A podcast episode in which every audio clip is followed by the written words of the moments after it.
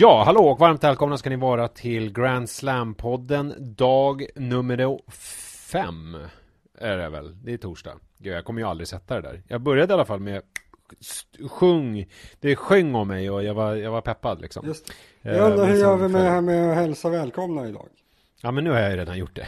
Ja. Så nu, nu, nu, är det avklarat. Jag förstår. Eh, vi ska också inleda med eh, att vi gärna ser att ni som tittar går in på, jag vet inte hur det funkar på de andra eh, liksom podcastspelarna, men i, i, den som jag använder, Podcaster, som är Apples, då är det, finns det en funktion där man kan betygsätta podden genom att sätta stjärnor och sen så kan man också recensera. Och ju mer folk som betygsätter och recenserar, desto mer syns vi hos Apple. Det börjar ringa olika klockor och pipa och det är olika röda lampor som börjar blinka. Att det är så här, oj oj oj, här har startat en ny podd som tydligen är hur populär som helst. Och så måste de highlighta den, för de vill ju ge kunderna vad kunderna vill ha. Eh, så att här ser vi hemskt gärna att ni går in eh, och om det är så att du vet att din app som du lyssnar i har något liknande system så var inte rädd att använda det systemet eh, som är på din plattform. Tryck på eh. alla knappar brukar jag tänka. Alltså finns det roliga knappar, tryck! Tryck på allt som ser roligt ut så blir det jättebra för alla inblandade.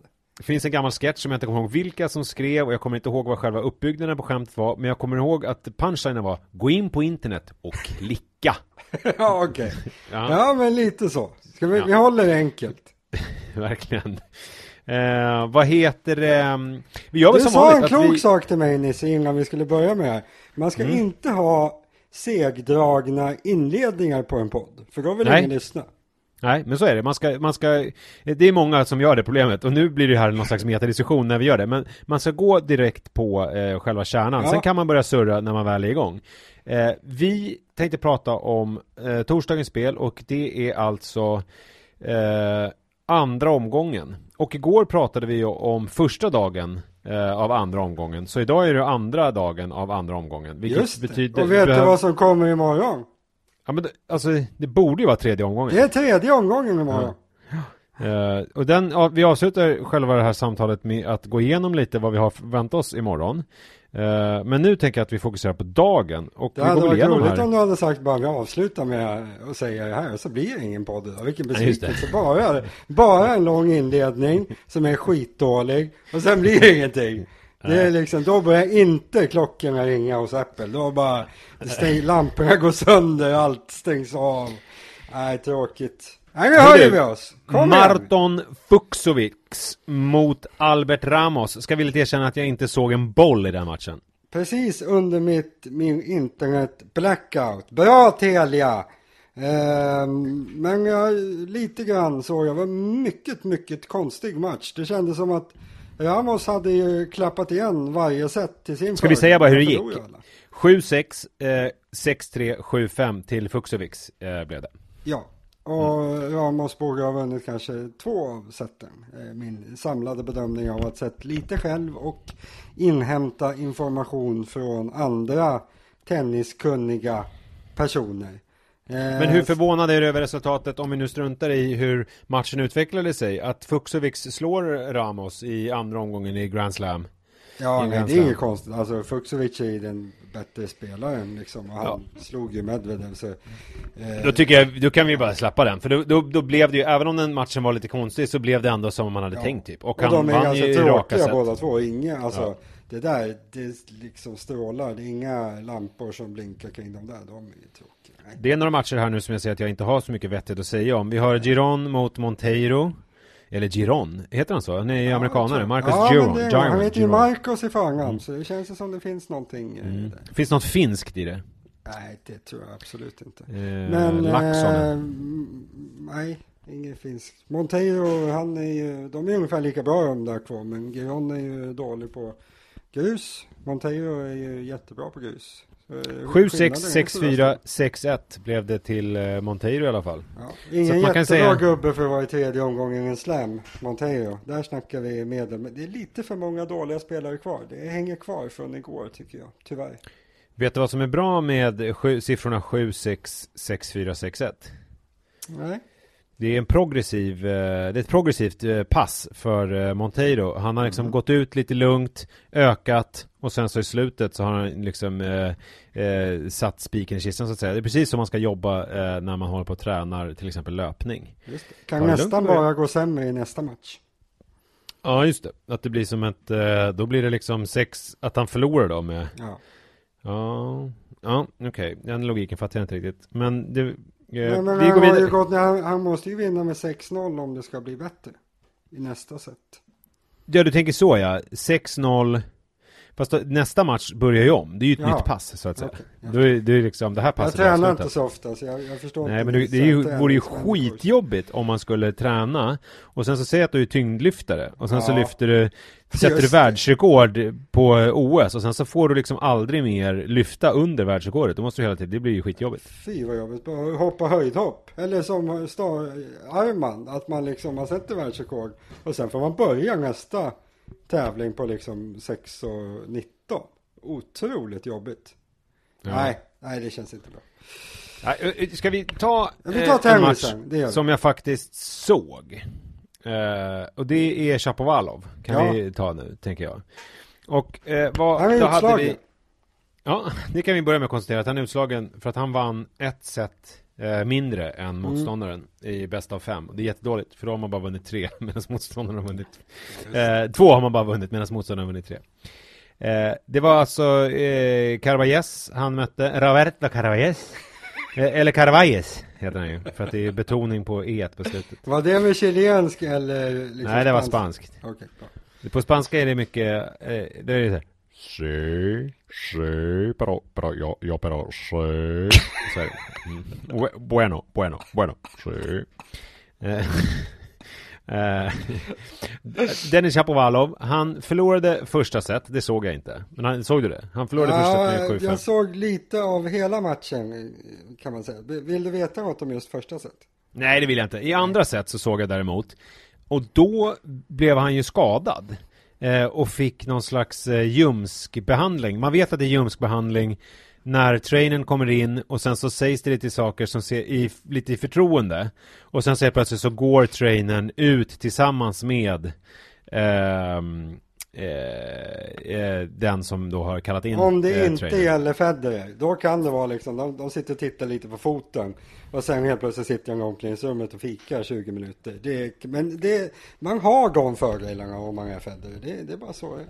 Så är det verkligen. Ja. Uh, men, men Chapovalov, det var i alla fall tydligt att det var någonting i, i ljumsken. Och anledningen till att man uh, inte då vill uh, sköta det på planen är för att det är lite det närmsta vi kommer happy ending i tennis. kommer du ihåg när Robinson Martin fick massage i, i första säsongen ja. av Robinson? Klassiska scenen när de drar honom i, i snasen. Det händer liksom inte nu med Robinson. Det var utan tvekan bättre förr. Har du utan någon tvekan. aning om det? När såg du Robinson senast? Ja, jag följer Robinson. Ja, alltså okay. där, det, det, är inget, tror inte något, jag följer nästan alla dokusåpor, inte alla, många dokusåpor. Jag gillar Robinson, bra program. Uh, han vann i alla fall uh, det där tiebreaket med 7-5, vilket jag inte trodde uh, eftersom han då var skadad. Sen tänker man ju då, som man tänker lite med de här spelarna, att nu jävlar, nu, nu växlar han upp och så mm. går han ut och så stämmer han i bäcken. liksom, nu har han förlorat första set och sen så tog han det andra i tiebreak, nu växlar han upp. Och det gjorde han inte, utan han förlorade det med 6-3. men sen växlade han upp och vann fjärde set med 6-3.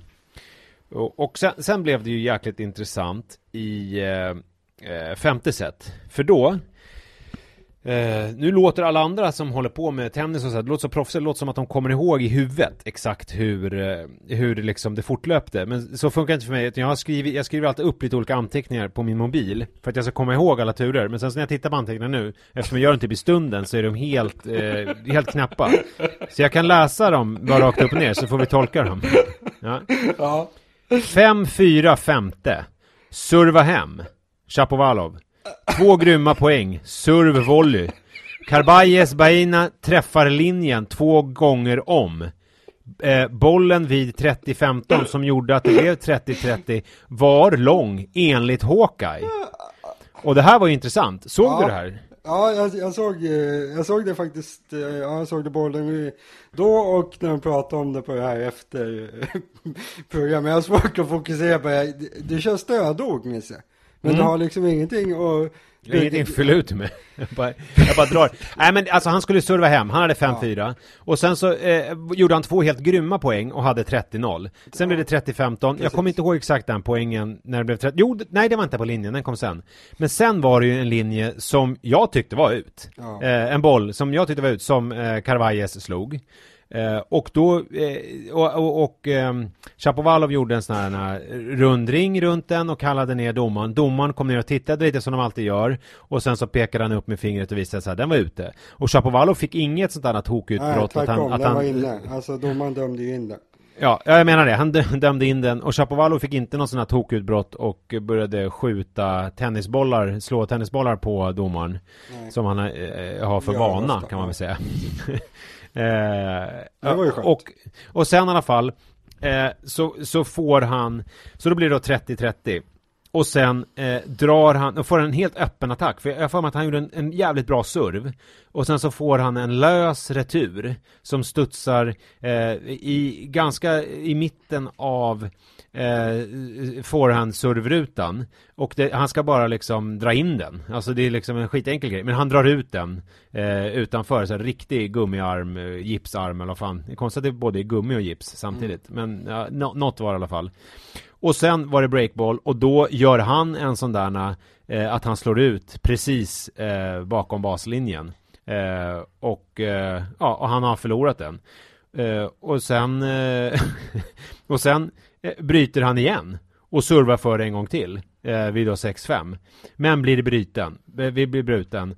Och sen blir han bruten också då vid 6-7 och då gör han en, två galna serv och volley två sista poängen som går helt åt helvete och är helt misslyckade. Och sen har han förlorat matchen. Mm. det var ju inte Alltså, men, men, men eh, okej, okay, det finns ju många saker här. Ett, eh, okej, okay, hans skalle, vad var den och hur kunde det gå så här att det blev ett femte set där han liksom då har kniven mot strupen? Är det mentalt så att han inte fixar det? Eller var det, hur påverkad var han av den här ljumskskadan som han fick då? i tiebreaket? Det är min första fråga. Sen den andra som jag lite grann ställer till dig. Vad tycker du om det här med eh, Hawkeye eh, i, i, i eh, i, i på grus? Alltså, vara eller inte vara, vad säger du? Ja, jag kan väl börja med, alltså bristande pondus känner jag lite som gjorde att han inte vann. Alltså, han är tia i vägen nu, Chapovalov, men han, alltså, han känns ju fortfarande som det här fladdriga barnet som liksom kan bli bruten två gånger när han servar hem matchen och det händer liksom lite, han, han, han behöver ju växa i topp 10-kostymen på något sätt. Det är väl det som jag känner gjorde att han inte vann den här matchen. Att det, ja, det var lite för lätt för Karibayes att bara liksom hänga med honom hela tiden. Han, han, han trampade aldrig till på ett ställe och avgjorde Chapovalov. Han var ju liksom bättre i matchen igenom. Men han lyckades inte vinna för att han var, han var vek liksom. Och, ja, Ja men vad var det han, alltså han, för att vi chattade lite och då, då skrev ju du eh, att han slår löst. Att, han, att det känns som att han slår mitt emellan hårt ja. i attackerna. Ja det är ju risken för den typen av spelare. Alltså Chapovalov är ju en ren attackspelare. Alltså han, ja. han har ju kanske ingen så här topp 10 serve. Men han har en serve som man väldigt ofta får lägen på. Och sen dunkar han bort nästa boll och så är poängen över liksom. Det är hans när han får lägen är han väldigt, väldigt bra, Chapovalov. Alltså då snackar vi topp tre kanske, när han har bra ja. läge. Han är fruktansvärt bra på det. Men när han blir lite försiktig, blir lite feg, blir liksom lite vek. Då avgör han inte poängen. Utan då står han liksom och halvchansar samtidigt som Karbajes i det här fallet springer och hämtar upp bollarna hela tiden. Och Just då det. blir det liksom det här att man man tar lite risker, men man har inte så mycket att vinna på än som har sett den. Och det är väl, ska man säga någonting som är det dummaste man kan göra i tennis, så är det väl just det. Att ta risk utan att kunna vinna någonting. Det handlar ju, alltså hela sporten handlar ju på något sätt om att ta risker för att kunna vinna någonting. Liksom att riska, då ska du kunna vinna på det. Annars, riska ingenting. Lägg bara in den så att inte motståndaren... Det gjorde han ju väldigt dåligt idag, Chapovalov. Men ju normalt sett otroligt bra att han vågar slå lite hårdare än eh, de allra flesta. Så, men det här är ju spännande. För om, om vi tar um om vi tar eh, Zverev till exempel eh, Så börjar man ju så här, är det här hans spelstil? Alltså, eh, för att om man tänker sig som Han kan spela vissa poäng och som han spelade i inledningen av US Open-finalen. Alltså där han attackerar och går på hårt. När man, eh, För man har ju någon tanke om att det är så han ska spela Att det är den spelaren man ska få se. Men att det är mer och mer så att man tänker att Nej men det kanske inte är den spelaren utan det är den här konstiga spelaren som vi gick igenom häromdagen. Eh, Som ju är helt upp och ner och blir sämre så fort eh, han, eh, det går bra i matchen och alltså liksom mentalt. Och att det kanske är så här, ja men det är så Zverev, kommer spela. Eh, och det är, den, det är den spelaren man får förvänta sig. Men däremot med Chapovalov, vad tror du om honom? Tror du att det liksom, kommer det vara så här att han spelar det här lite konstiga eh, halvriskspelet som ju eh, han inte vinner någonting på? Eller tror du att han kommer liksom vecklas ut och bli en mer, inte vet jag, Federeresk, alltså eh, typ av spelare. För Federer, ja. han vet ju hur man tar risker. Det är ja, inget snack om den saken. Nej, jag har väldigt svårt att se att Chapovalov ska gå mot att bli någon slags bollare liksom. Det, det ser jag inte hända. För alltså han är ju inte, han är inte så bra på det. Alltså han har inget superförsvar. Han är liksom inte jättesäker. Alltså det här var ju en kombination av kanske lite, jag vet inte vad man ska säga, strykrädsla eller att det liksom det strulade lite hela tiden, kom inte till. Och sen är ju gruset också. Han har ju gått väldigt bra den här sommaren på grus. Men alltså, ska man jämföra Chapovalov med en annan spelare så blir det ju lite grann Federer. Det är väl en ganska illa dold hemlighet att grus inte är det bästa för Federer. Så alltså, en, en spelare som Chapovalov som vill slå undan bollen hela tiden.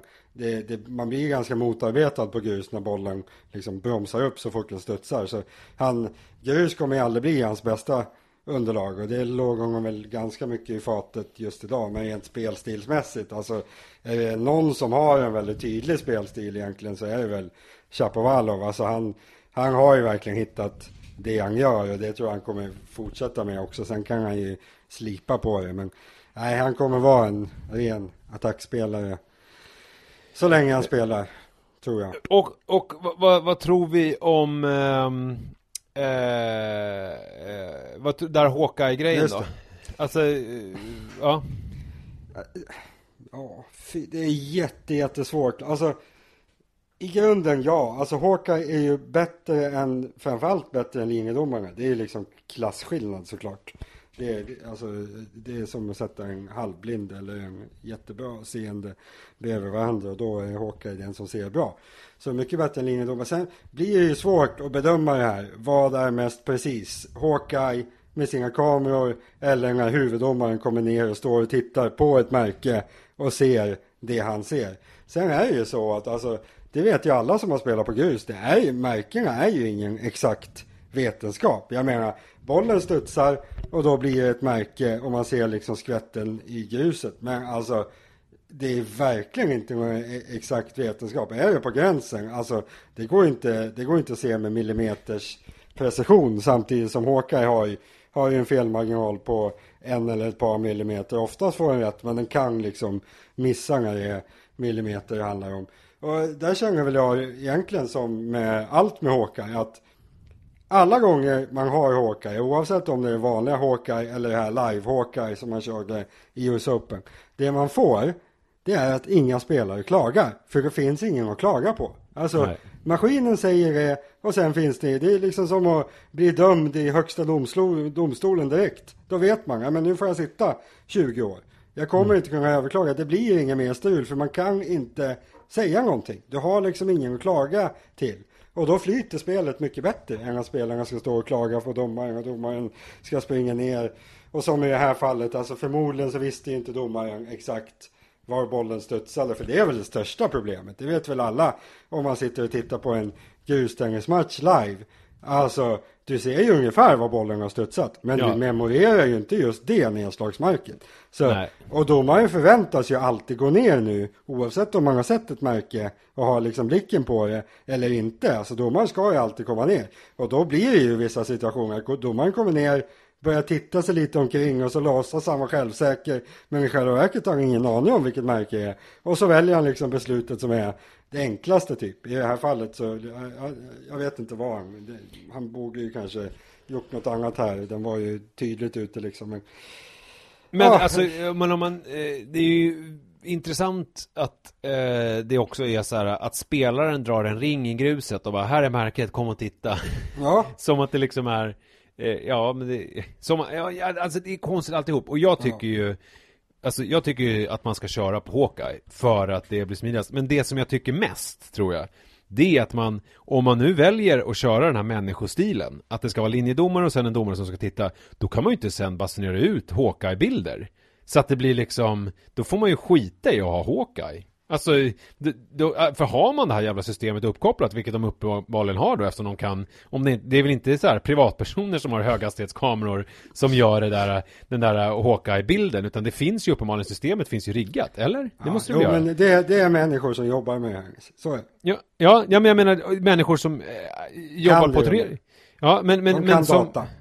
Jo men alltså är de på, är de anställda av eh, Roland Garros eller Nej. är det liksom Alltså, det, det, görs det alltså Det är ett privat företag som kör Hawkeye Ja, så att de, och de gör det här då, så att när de här bilderna sen visas, då är det inte, har det inte liksom någonting med Roland Garros turneringen att göra, utan då är det några andra som liksom, ja, ja visar upp det här. För det är ju det jag vänder mig emot, när nu tekniken finns och det uppenbarligen visar sig att den här är, är ute, då måste man ju för det, jag vet inte om du såg det, att Chapovalov gick ju ut på sociala medier, Twitter och la upp den här bilden. Mm. Um, en sån här Hawkeye-bilden som visar att bollen var ute. Och jag menar, i det här fallet så är det så här, hade han fått 40-15 där? Ja. Eh, alltså, då hade han ju vunnit. 90, 98-2 att han vinner liksom. Minst. Ja. Och nu blev det istället 30-30 och han började, och han var liksom, blev förbannad och så, ja. visst det är en del av sporten, men när det nu finns men fast det är ju inte det längre, alltså vi har ju Nej. ett bättre system liksom. Exakt, jag, jag så därför så man... känns det ju skitkonstigt bara ja. uh, Och det är lite tråkigt för jag hade hellre sett Chapovalov vidare än uh, Carvalles Alltså inget illa mot Carvalles men Chapovalov är ju en sevärd spelare och en världstia liksom Som man vill ju se gå långt Ja, ja, ja så, nej, det... så Alltså tennisen har ju varit väldigt bra på att föra tekniken framåt. Men nu kanske man har fastnat lite för, alltså det, det som jag tycker är mest provocerande, det är att man har hört högt uppsatta personer inom ITF och ATP liksom säga rent ut att nej men vi tycker kanske att linjedomarna ska vara kvar för att vi vill liksom uppmuntra gräsroten. Vad ska alla de här entusiasterna göra om de inte får vara linjedomare på turneringarna? Alltså sånt där får ju mig att lite börja koka. Då tänker jag lite grann att det finns säkert något kaffe för dem att sätta på eller liksom baka någon bulle istället. Jag tycker att det, det är mycket bättre att vi använder tekniken till det som den är bättre på och så får entusiasterna i så fall hitta på någonting annat än att stå och försöka gissa om bollar in eller ute. Jag tycker Nej. Det... Ja men det var ju det här också, jag hörde ju något, jag vet inte hur mycket av det här som är rykten och mycket som är sant, men det här med att det är också en sponsorgrej. Ja. Att, eh, att det är olika dyra eller olika företag som pumpar in massa pengar som för att de här linjedomarna är ju reklampelare också när de står mm. med stora loggor och så vidare. Eh, att man inte vill bli av med den med grejen. Men det känns väl som att man kan väl lösa den sponsor. Ja, det tror jag. Just i US Open var det nog så. För de hade ju redan betalat liksom. Och så, eh, de hade väl ingen reklamplats bakom banan liksom. De syntes inte. Så om klädsponsorns gubbar inte stod där, då syntes inte den. Och alltså det var väl lite, de hade väl lite mindre intäkter än vanligt och så blev det som det blev. Men det är klart att det där var ju riktigt, riktigt idiotiskt. Så slutade ju med tragikomik att det var just en linjedomare som sänkte Djokovic. Nej, det är roligt att de, det är roligt, det är sällan som man tycker så här, åh vilket under av skönhet den där linjedomaren är och vad jag, vad, gud vad jag vill ha på mig det som hen har på sig. Det är oftast ganska illasittande typ pikétröjor ja, instoppade i någon slags chinos. Och gärna att det är lite det, linjedomarna är ju liksom ofta också har lite rondör eller är liksom lite sådär. Det är, inte, det är liksom inte Det är dålig, dåligt material att jobba med tänker jag. Ja, liksom... Men då tänker jag så här eh, då kan, det kanske inte är heller jättebra om det står unga, kanske då tjejer till exempel med lite lättklädda med någon, så att det blir någon slags boxningsserie. Det tror jag också skulle vara ganska kontroversiellt. Så då kanske det är det bättre kör, att... Det kör de ju på, boll, eller körde ska jag väl säga, bollkallarna i Madrid. Har, Ja, ju, har de ju tagit in i, Jag Ja. tror inte att man kan göra det.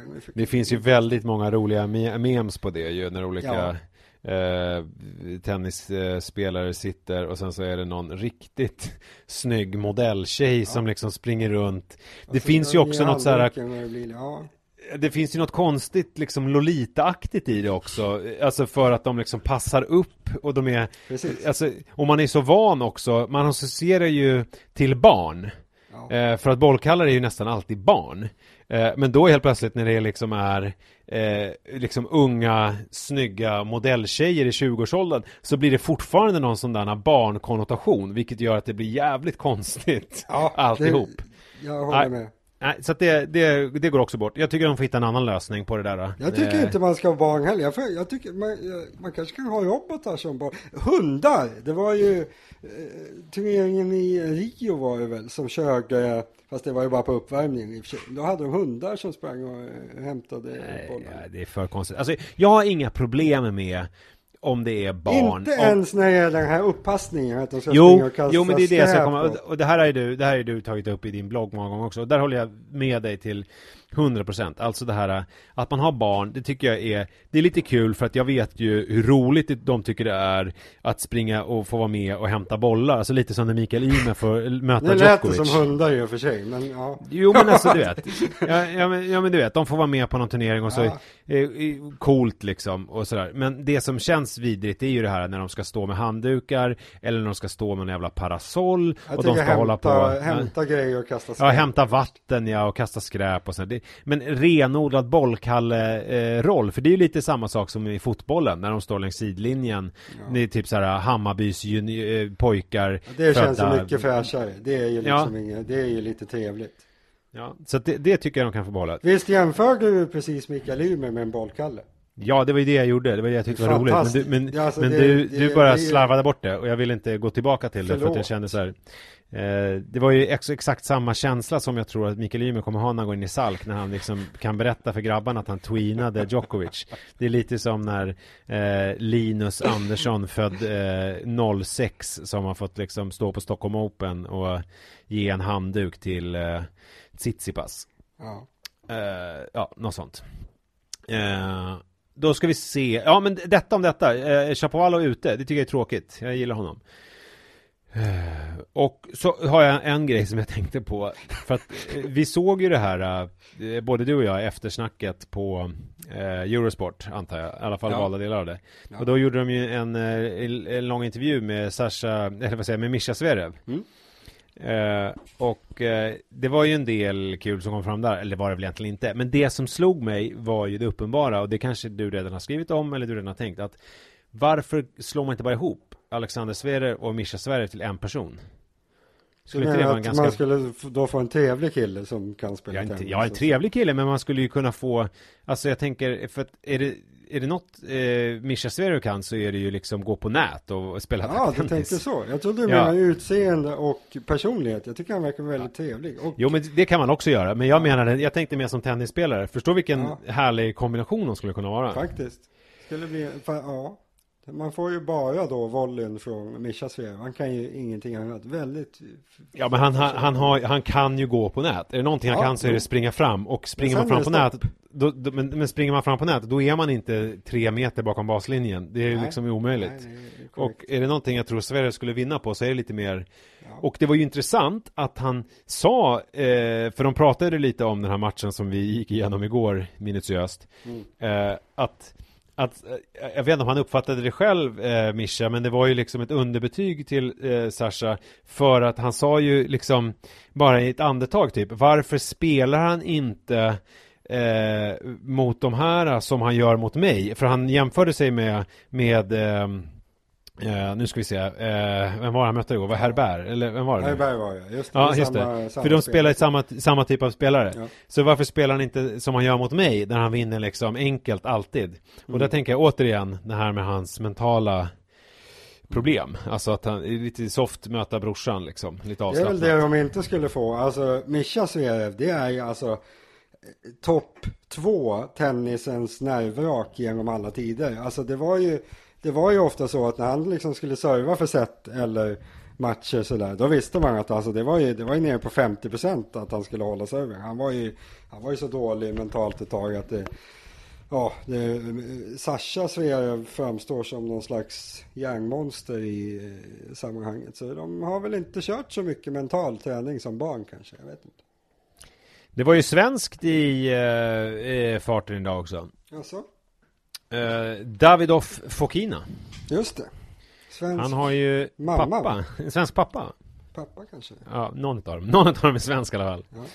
Eh, men det hjälpte inte honom. Han förlorade mot Rublev. Även om Rublev eh, strulade lite, eller vad, vad har du att säga? Ja, men det var väl lite samma. Man, för, alltså, man förstår inte riktigt varför Ska vi bara säga han... siffrorna bara. Så Rublev ja. vann med 7-5, 6-1, 3-6, 6-1. Ja, och då fyller jag på med att det, han, han, ser inte så dålig ut Sverige, men han... Det, alltså, Rublev? Det, Fan vad du blandar ihop dem. Fan, Hela alltså, tiden. Sa jag Sverige igen? Ja, alltså jag ja. kallat... Ja, det är samma. Jag säger Sverige istället för Rublev. Det är ett tecken på ålder. Då börjar ja. man bli... Är som min far som aldrig vet att han heter Fredrik Ljungberg. Det är Ljungström och Ljunggren och Ljung... Nej, jag håller på att bli gammal Nisse. Men vadå, heter i alla fall din pappa Fredrik Ljungberg? Heter din pappa Fredrik Ljungberg? Va? Heter din pappa Fredrik Ljungberg? Nej, han har svårt med det namnet. ja, jag fattar. Bra, nu ska, jag, nu ska vi fortsätta. Berätta nu, Rublev, han strular till det. Rublev, mm. inte Sverige. Nej, men han... Nej. Eh, nu blir jag hostig här också. Eh, ja, det försvinner lite sätt från honom, men han ser bra ut spelmässigt. Vill du veta något mer? Ja, nej men jag undrar, alltså han var ju väldigt arg i den här matchen. Ja, men det är han alltid. Jo, men han var ju liksom, jag tyckte han, han var lite argare än vanligt. Ja, kanske. Eller kanske det inte var. Nej, men, han, nej, men det var men väl han... ganska lugnt. Jag menar, det var 6-1, 6-1 i två sista seten han vann. Och... Ja. Nej, jag tycker inte det var någon fara på taket alls. Man, man kan få förlora ett set i fem set. Tycker jag jo, men det är väl, jag tänker också någonting om man jämför med, eh, för Tsitsipas var ju i farten idag också. Mm, det var eh, och, Ja, han vann ju jätteenkelt och jag mm. tänker så här, nu, eh, han pratade ju efter matchen om att på sitt säregna vis så pratade han om att det var jag kan, inte härma hans liksom, brytning men det, var ett totally different ball game ja. jämfört med hur det var i Hamburg och det vet jag inte riktigt om jag håller med om att det var totally different ball game. Det tyckte eh, hon en... som stod i studion var jätteroligt. Jag vet inte varför hon tyckte det var så roligt. Ja men det var väl roligt för att det var ju inte ett different ball game. Alltså jag kan förstå om man Fast säger det. Det är om kanske det... då olika förhållanden. Det var ju kallt och det är i och för sig här också. Men det var väl det jag menade. Ja, jag vet. Och jag förstår att han menar det. Men jag tycker att det, det kan ju vara så här om det är eh, om man går från hardcourten till gruset eller någonting. Men när man går från ett fuktigt eh, grus i Hamburg till ett fuktigt grus i Paris så är det liksom jag tycker, jag tycker det är konstigt om man tycker att det är totally different ballgame. För du så jävla tycker att man borde klara det när man spelar jag tycker att den övergången varje dag i hela sitt liv. Ja, ja och man att man har spelat grustennis nu i en vecka. Att det liksom ja. är, och så kommer man dit och så, så bara Ja, Tycker ja, inte du ska vara elak, du älskar ju Tsitsipas. Ja, men, men de man älskar agar man. Jaha. Jag uh. förstår. Låter uh, sunt. Men han spelade ju jävligt stabilt ändå. Ja. Fy fan vad, vad kul det var att se att han liksom eh, Nu spelar han ju, nu, nu tyckte jag det kändes helt plötsligt väldigt bra. Alltså ja. Ja, han blir farlig alltså. Han, han, det känns som att han ligger nära till hans på en semifinalplats. Så det var ju tur att han klarade sig. Ja, men det känns ju som att den där, men han kommer ju, han kommer ju möta Rublev ja. i, eh, vad blir det, fjärde rundan eller vad blir det? Om de håller sin sid, eller om Rublev håller sin sidning. Något sånt. Eller hur blir det nu? Ja, ja båda, det... alltså de lär ju få hålla sin sidning båda två, men eh, nu ska vi se. Jo, men jag tänker Rublev, hur mycket längre är han sidad ja, till? Ja, de möts i, i kvarten. Alltså. Är det kvarten? Mm. Ja, det lär de göra. Rublev har ju Kevin Anderson nu och sen typ Fuxovic eller Monteo. Tsitsipas har Bedene, Dimitrov. Ja, det blir ju de i kvarten. Det ska ja. ju till väldigt mycket om de inte ska klara sig. Eller hur, det känns ju så. Och, Den blir ju eh, okej. Okay. Ja, det, blir, det kommer bli jävligt roligt. Det är fina kvartar Nisse. Jag älskar ju att gå, eftersom alla andra sportmänniskor säger att man aldrig ska gå händelserna i förväg, så kör jag precis tvärtom. Mm. Så jag kan ju säga kvartarna redan nu. Det blir ju då Djokovic mot eh, Bautista. Det blir Tsitsipas mot Rublev. Det blir Team mot Schweizman och det blir Nadal mot Zverev. Det är väl bra kvartar ändå.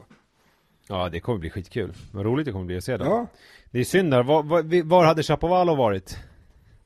Ja, där. Han hade mött Dimitrov nästa och sen mot Tsitsipas.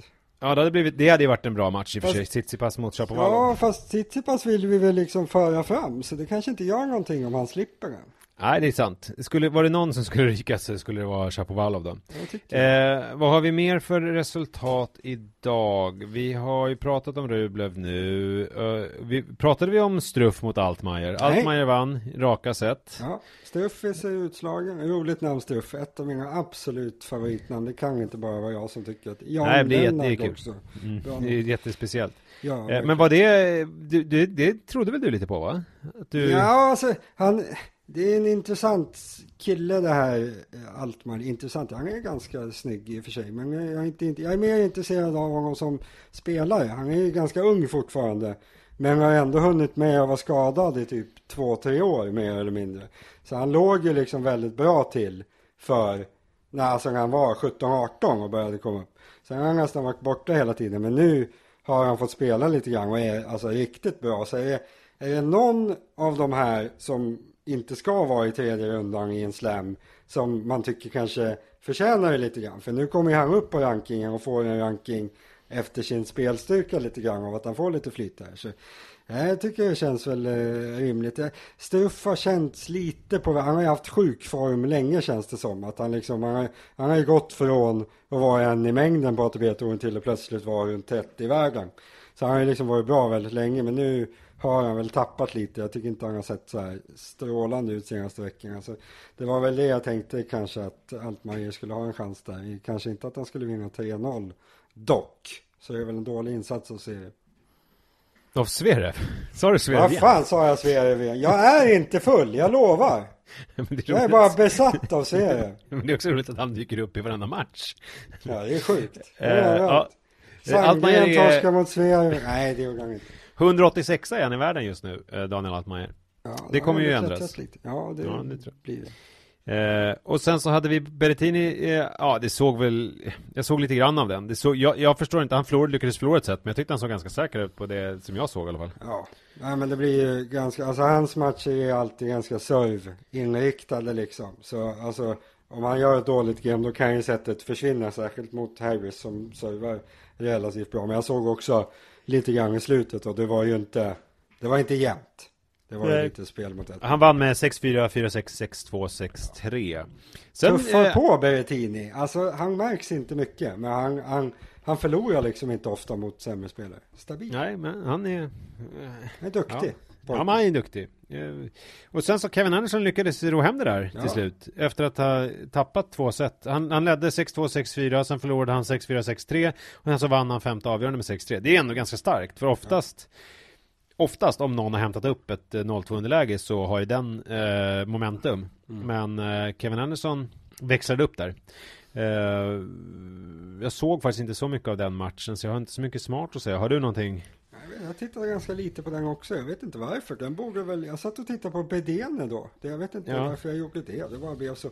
Men, eh, ja, men det är väl bra gjort. Han är lite på väg tillbaka. Sen tycker jag också angående Lajovic som han förslog. Notera att jag inte sa Zverev i just den här matchen. Ja, Kanske ja, ja. Men eh, Lajovic, han, alltså han är sidad 22 i den här turneringen. I min värld så han är inte en jätte, jättebra spelare. Alltså han, ja, det har rasat in mycket poäng på hans konto i enstaka turneringar. Jag tycker inte att han egentligen är bättre än typ 50 i världen. Så det, det är ju en spelare som Kevin Andersson ska kunna slå. Sen eh, Kevin Andersson har ju varit borta jättemycket. Så eh, både gå till tredje omgången och ändå slå en sidanspelare på grus som inte är hans bästa. Eh, så jag får han vara nöjd med. Jag, jag vet, alltså Kevin Andersson, det är inte många som tycker att han är den roligaste spelaren kanske. Men han är ju ändå en jättebra spelare och sådana vill vi ju ha. Så han får ju gärna komma tillbaka och knacka på dörren till topp 10 i alla fall. Så har vi en till spelare som kan utmana några av dem bra. Så för min del får han gärna komma tillbaka. Eh, och hur såg hans serve ut och sådär? Ja, men det är väl inget problem. Alltså han, han är ju... Han har tränat en del i sitt liv, tror jag. Kevin Anderson. Så det har man ju kanske igen lite när man eh, kommer tillbaka. Jag tycker han ser ganska bra ut fysiskt, eh, servemässigt, slagmässigt. I hans fall är det nog mest bara att hitta formen. Jag tycker att det ser ganska... Han ser rätt bra ut för att ha varit borta så mycket. Sen så nämnde du också att du kollade på Bedene då istället. Ja, det vann... kan ju tyckas lite ologiskt. Bedene, ja, verkligen. Milojevic. Hur kom det jag sig? Hade ju, jag hade ju speltipsat om den till eh, allt och alla som tycker om tennis. Att eh, oddsen var jämna där och jag tyckte inte alls det var en jämn match. Utan Bedén är ju mycket, mycket bättre än Milojevic. Jag ville ju helt enkelt sitta och stämma av så att jag hade rätt som vanligt. Och det hade jag ju såklart. Det hade du. 7-5, 2-6, 6-1 och sen så eh, vann han tiebreak 7-6 i... Det är väl det där 6-1 sättet som var lite konstigt. För där kändes det som, det där du pratade om nyss, det här med momentumet. Att när man kommer ikapp, Milojevic tog ju över starkt i andra set. Ja. Och i tredje set kändes det också lite grann spelmässigt som att eh, rullade på åt hans håll egentligen. Men Bedene vann alla gemen. Och, ja, sen... Det är ju dåligt i tennis om man förlorar gemen. Jo, men det händer inte så mycket bra då. Eh, spelmässigt så, han kanske ligger och tänker på det ikväll. Fan, jag var ju ändå bättre, men jag torskar. Kanske känns lite bättre. Uh, och, och, vad har vi nu? Uh, Milojevic är rankad runt 140. Ja, inte ett dugg bättre än så om man frågar mig.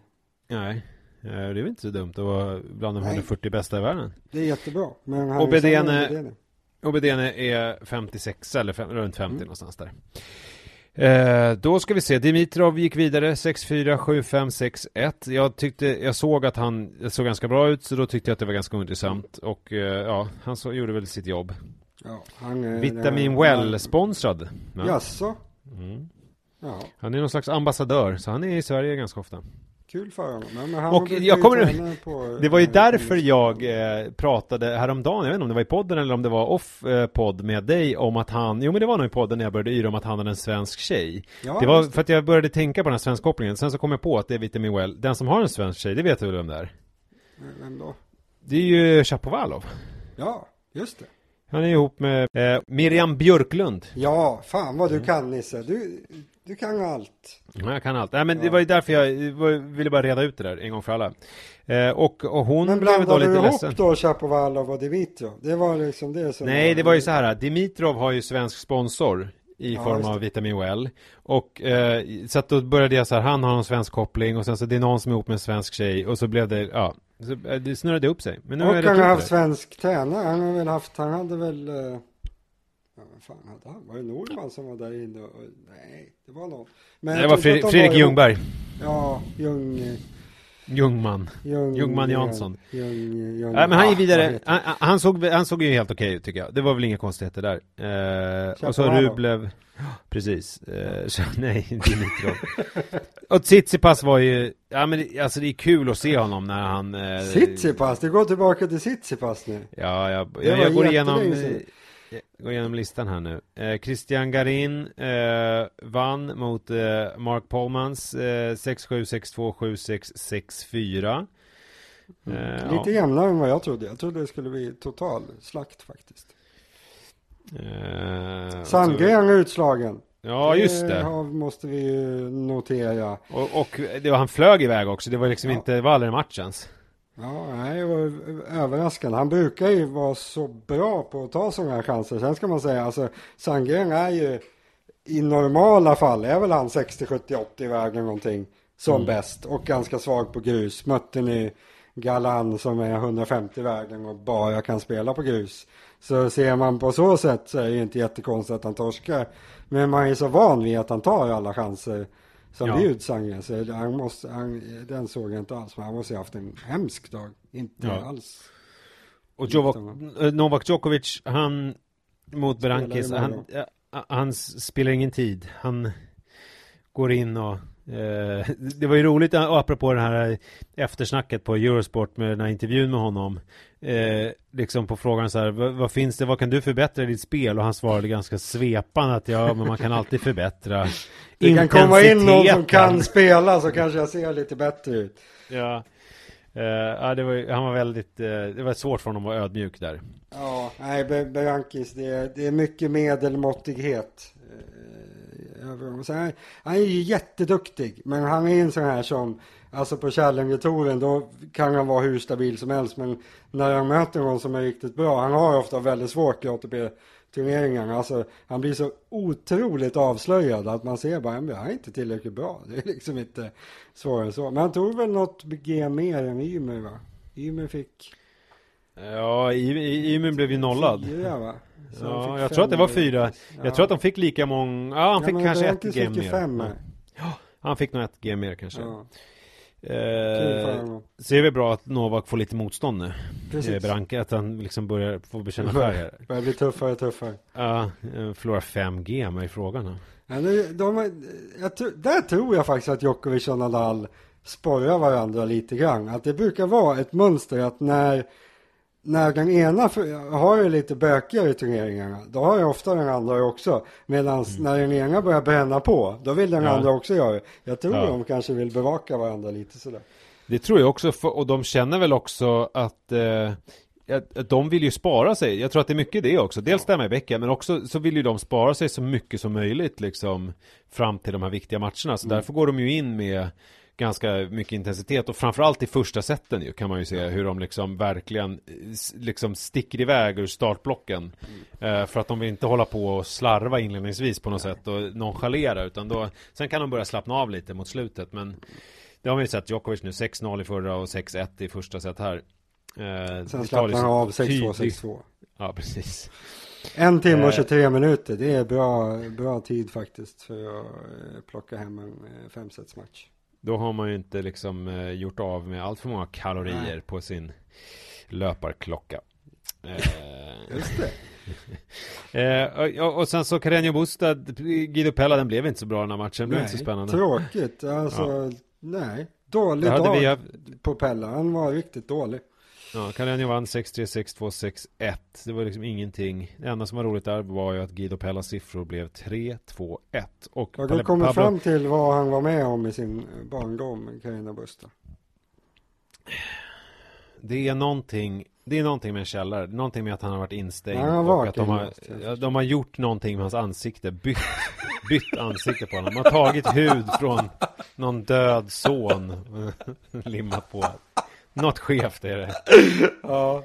Men alla ni som lyssnar nu här, googla själv Pablo Carreño Busta. Det är något som är, det, det, det är something rotting in the state of Pablo Carreños face. Det är något som är fel. Ja. Eh, Bautista gått vann ju också. Det var ju inte så mycket match där heller. Nej, det var Mot Attila Balazs. 6-3, 6-1, 6-2. Ska vi eh, gå igenom vad som händer imorgon? Ja. Uh, just det, en sak som vi inte pratade om som jag hörde om uh, i uh, brittiska podcasten Tennis Podcast det var att det igår var en vilket jag helt missade. Alltså en sån här, vad heter det, ett, flygplan som ja, sprängde ljudvallen. Så att det blev en, en stor knall. Och alla trodde att det var någon terroristbomb eller någonting. Och liksom folk stannade upp lite grann och blev oroliga. Men det visade sig då att det var något sån här JAS-plan motsvarande eh, som flög jättefort så att det blev en sån här Sonic Boom som det heter på engelska. Just det. Eh, det, det var ju ganska spännande. Men det, hör, såg du det här eh, Nej, i live? inte. Det hade ju varit spännande annars. Ja, jag är lite sur över att jag missade det nu när jag sett typ allt ja. och så missar man när det händer en sån här grej. Snopet. Imorgon har vi ju eh, Wawrinka, det är tredje omgången imorgon. Och då är det ju eh, tredje omgång och sen är det fjärde omgången efter det. Och det här är väl de matcher som är va? Det är väl inte några fler? Ja. Jag, jo, ja. nej men nu, det här är halva tredje omgången. Ja, och sen så kommer det på fre, på lördag kommer... På lördag kommer den andra halvan då. Andra halvan av tredje omgången. Precis. Ja, bra. Då, då är vi överens om eh, eh förutsättningen här. Och så då Jokovic, har vi imorgon... Djokovic är inte utslagen eftersom han inte spelar imorgon. Det är så. vi har eh, Eh, Stan Wawrinka mot Hugo Gaston. Ja, den ska han väl vinna, tycker man ju. Mm. Eh, vi har Kasperud mot Domik Team. Där kommer Kasperud vinna enkelt i tre raka. Nej, men kan han inte bråka lite med honom? Kan han inte hänga med lite grann? Jag tror ju nästan det. Alltså, att eh, han kan knipa ett sätt och kanske... Hörde du det med Team? Vad han... Eh, jag tycker det är kul när, när tennisspelare är ärliga att han har gått väldigt bra i sina tiebreaks i år. Var det, mm. Hörde du varför han? Nej, nej. Han, han sa helt öppet att han har eh, kollat på hur Djokovic gör i sina tiebreaks. Jaha. och, eh, och det Djokovic, vilket jag tycker är så här, det är roligt när, när tennisspelare har kommit fram till saker som man känner så här, okej, okay, det, det kunde du inte komma fram till själv. För det Djokovic gör i sina tiebreaks som eh, att trumvilver nästan på det här. Ja, det Djokovic gör i sina tiebreaks som inte någon annan gör tydligen, det är att han inte gör några misstag. Oj. Så då bestämde sig team helt ja. sonika för att jag ska missa. göra som Djokovic. Jag ska sluta missa i mina tiebreaks. Vilket ah. har gjort att han typ inte har förlorat någon tiebreak i år. Han har ju faktiskt ofta gjort exakt tvärtom förut. Alltså, ja. ja det man har noterat med honom är att han har alltid vågat som mest på de absolut viktigaste bollarna. Att han är liksom ansett så modig och att han, han liksom går före och allt vad man säger. Men det har inte alltid varit så här supereffektivt. Så det är nog bra för honom. Gå på ja, Djokovic-vägen men... istället. Men det är roligt ändå att man så här, att man, jag skulle också vilja ha den, jag skulle också vilja ha den förmågan i tennis, att jag går in på banan och så bara, fan jag kom på en grej idag i omklädningsrummet innan match, men jag ska inte missa idag. Ja, ja. Så, så, ska Det är ett jag spela. aktivt val man gör Nisse. Du måste sen, välja sen gick det. jag in, och så bara, så missade jag inte, och så vann ja. jag. Ja, skitenkelt. Ja. ja, men det är väl kul i alla fall att han har, så att om det blir eh, tiebreak imorgon mot Rud. missa. Nej, då kommer han inte missa. Jag tror att team kommer vinna det ganska enkelt i tre mm. raka. Eh, måste jag säga. Eh, Sonego mot Fritz. Ja, gud, jag vet inte vad jag ska säga om den matchen. Har du något smart att säga om den? Nej, jag tror att Sonego vinner, men jag vet inte om det är så smart. Eh, nej, Fritz. de är inte så roliga, någon av dem. Men jag tror Sonego vinner. Sen har vi ju min älskade Norbert Gombos. Just det. Som kommer få stryk av Diego Schwartzman. Ja, det finns väl en överhängande risk att han kommer bli lite utbollad där. Att, eh, han slår ju, nej han slår inte ens hårdare än Schwartzman. Han, han kan liksom, nej det är helt, helt omöjligt. Det och det är ju också, han lär ju vara lite trött, tänker man ju. Alltså han har ju spelat ganska mycket. Ja, Diego Schwartzman har ju inte spelat så mycket. Spelar nog inte så stor roll, men ja. Nej, ja. kanske inte gör. Men Sen har vi ju då... Cecinato ja. Är, är det Zverev eller Rublev? Nu är det Zverev. Jag säger ju aldrig fel åt det hållet. Jag, säger, Nej, jag vill ju helst bara säga Zverev hela tiden. Här tror jag, här tror jag att du, jag vet inte, här, ja. Jag, Visst jag är... känner du att jag kommer säga att det luktar skräll? Eh, ja, eller jag kände det själv utan Jaha. att du skulle säga det. Alltså, jag, jag, jag vet inte, jag tycker Cecchinato Ja, jag får en känsla här. Ja. Och då lovar jag, då kommer säkert Alexander Zverev gå in och göra värsta kanonmatchen. Men jag menar, det känns verkligen inte självklart det där. Nej, det tror jag inte. Alltså, Cecchinato är ju, han har ju haft det väldigt svårt länge. Alltså, han har egentligen, han var ju semifinal i Franska öppna ett år. Sen dess har det ju inte gått jättebra för honom. Men nu är det som att han, han ser ganska bra ut ändå. Och är det någonting man aldrig ska underskatta så är det ju det här spelare som har gått bra på ett ställe förut liksom. Då gör det. de det förbluffande ofta igen.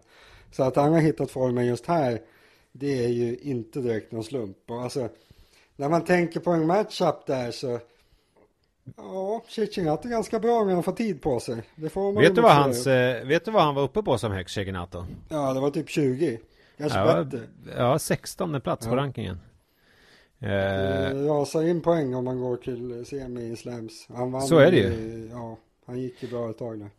Men jag menar så att han har ju, även om det nu var ett liksom, vad ska man säga, ett eh, irrbloss eller vad fan ja. jag, tomtebloss att han gick liksom så men, men han är ju bättre än vad rankingen låter göra ja, på 110 ja. så, och, och, jag menar eh, och vad säger vi vad ska vi säga om matchupen? Jag, jag tycker att den här matchen känns spännande därför jag vill fördjupa mig lite i den. Vad säger vi om matchupen här eh, Cecchinato eh, ja men just det Cecchinato är ju alltså han är en otroligt utpräglad grusspelare men han är en grusspelare som vill driva spelet. Han är inte den här liksom Carabayes Baena som bara springer och jagar boll utan Cecchinato vill ju stå och driva på spelet från mitten liksom. Han vill inte försvara sig.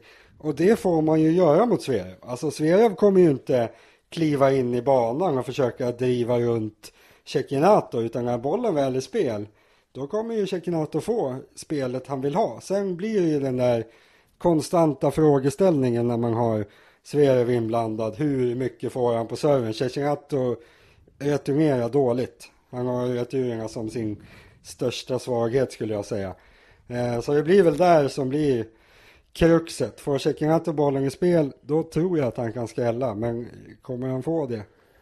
Jag känner att jag har börjat ändra mig mer och mer på Sverre. För att jag har ju tidigare sagt eh, att jag inte gillar honom. Jag har liksom hånat hans sätt att stå nonchalant, suga på sin halskedja och det här är liksom hans uppsyn. Men nu när jag mer och mer börjar förstå att alltså, allt han vill är att vinna de här jävla tennismatcherna och allt han gör är att brottas med det i sin skalle. Alltså att försöka liksom komma runt det här eh, mentala, eh, alltså, att, alltså det måste vara så mycket jobbigt där inne för honom. Ja. För att han vill vinna, eh, kanske mest av alla på något vis. Men att det bara knyter sig. Och därför så är det lite spännande att se honom. Det är också lite ångest. Alltså det är... men man eh, måste väl inte tycka om honom för det, eller? Eh, nej men jag tror att jag börjar tycka om honom lite grann. Jag tror att det, jag tror jag börjar sympatisera med honom. Det känns inte bra alls. Nej, det förstår jag att du inte tycker. Mm. Uh, men så att jag ser fram emot den matchen jättemycket faktiskt imorgon. Uh, och jag tänkte titta på den. Och sen och så det tänkte var alltså in... Sverige. Det är den riktiga Sverige som heter Cincinnati. Det är ingen felsägning. Och jag tänker fortsätta med en sak imorgon, vet du vad det är? Uh, det är att jag än så länge inte har sett en enda boll av Rafael Nadal. Alltså, du ska inte se när han tar sig an Travaglia.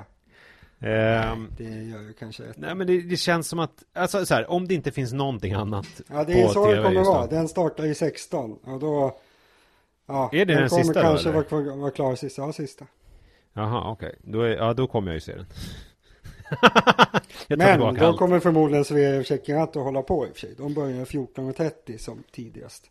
Ja, den kommer jag hålla på då. Då kommer jag titta på den. Jag trodde att det var att eh, Nadal gick på efter Zverev. Nej, de spelar på, de spelar på säsong Long då. Zverev och Cecchinato och sen så spelar... Men jag gissar det. Vi säger så. Eh, och sen så har vi eh, Korea mot Sinner, tycker jag också är en spännande match. Ja, de spelar faktiskt mycket viktigt på säsong Långland. Sverige Cecchinato och så spelar Rafa på, vad sa du nu, Sinner? Ja, jag tycker eh, Korea, eh, Fredrico och Korea mot Sinner. Jag tycker, jag tycker det är spännande att se hur Sinner tar sig an det här nu. Nu möter han då 99-rankade Fredrico Korea. Vet du vad han har för eh, eh, högsta i karriären? Ja, den han har nu. Nej, 98 han faktiskt Jaha, oj då. För några dagar sedan. Ja, han har rasat en, ja. ett steg på rankingen. Nej, han är, han är sämre än så. Han är nog typ 130 i världen egentligen i spelstyrka. Så, ja, men det som jag tycker är spännande här är att Ja, men det som jag tycker är spännande här är att Sinner, han är 19 bast. Nu har han ju alltså ett guldläge här att nå fjärde rundan i en Grand Slam, eller hur? Mm. Alltså Eh, för att han, han hade ju knappast nästan, jag, jag vet inte, kunde han få Gombos, eller vem, kunde han få sämre motstånd? Ja. I den här vilka var det som vann idag? Finns det någon sämre som är Nej men jag tänker på den här rundan då. Då Jaha. har vi då Pedro Martinez eller Sebastian Korda eller vi har Travaglia eller vi har eh, Gombos, vi har Sonego, vi har... Korea är nog den som är sämst. Ja, han är sämst av de som är kvar. Ja, och då, och då är det ju... Då har vi då en kille som är 75 rankad, men som vi vet är mycket, mycket bättre. Mm. Uh, och som nu står inför så här sitt livs chans att gå till fjärde rundan. Ja, fast tror inte han liksom verkligen känner hur många mer chanser han kommer få? Alltså, torskar han här, han kommer gå till fjärde rundan nästa gång liksom. Han kommer gå till semifinaler och semifinaler. Alltså, det är inte så här sista chansen riktigt känns det som. Eh, nej, men jag tror, inte att, jag tror inte att han tänker så. Det är en jättekonstig inställning. Att han är så här, jag är 19 år, jag är en Grand Jag tycker han känns ganska cool. Att han liksom inte, jag tror inte han kommer bli nervös liksom. Jag tror inte, det där, det där sättet att tänka kan man nog applicera på sin karriär när man typ är liksom Roger Federer. Att man så här ser tillbaks på, fan jag borde ha varit lite lugnare när jag var 22. Varför brydde jag mig så mycket då när jag vet att jag skulle spela i 20 år till? Ja men jag tror ju Sinner är lugn. Jag tror inte Nej. han kommer stressa upp sig Vi får se. Ja vi får se. Men det är det jag tycker är spännande. Vi får se, det är det jag tycker är spännande, för han har ju sett säker ut, men som du har sagt, han har gjort jävligt, många konstiga plattmatcher tidigare ju. Ja. Eh, och här finns det ju liksom, ifall han förlorar den här, då är det ju för att han har gjort en plattmatch. Ja, visst. Eh, så det är det jag tycker är spännande i den matchen. Mm. Eh, oj, oj, oj, oj, oj. Ja, nu... men det är ju typ det. Wawrinka möter Hugo Gaston kommer han ju liksom inte förlora alls. Vadå, börjar du om eh, nu? Den har vi redan pratat om. Ska du börja om från början och ta alla matcher så, en gång vad, till? Vad sa jag om det? Ja, vi, vi sa ju att eh, Wawrinka skulle vinna. Ja. Då enda vi inte, vi har i alla fall inte glömt Pedro Martinez Nej, mot Sebastian Korda. Hade Nej, det, det varit första omgången i en Challenger så hade ingen kollat på det. Nej. Och hur många kommer kolla på det nu då? Någon, nej, ingen.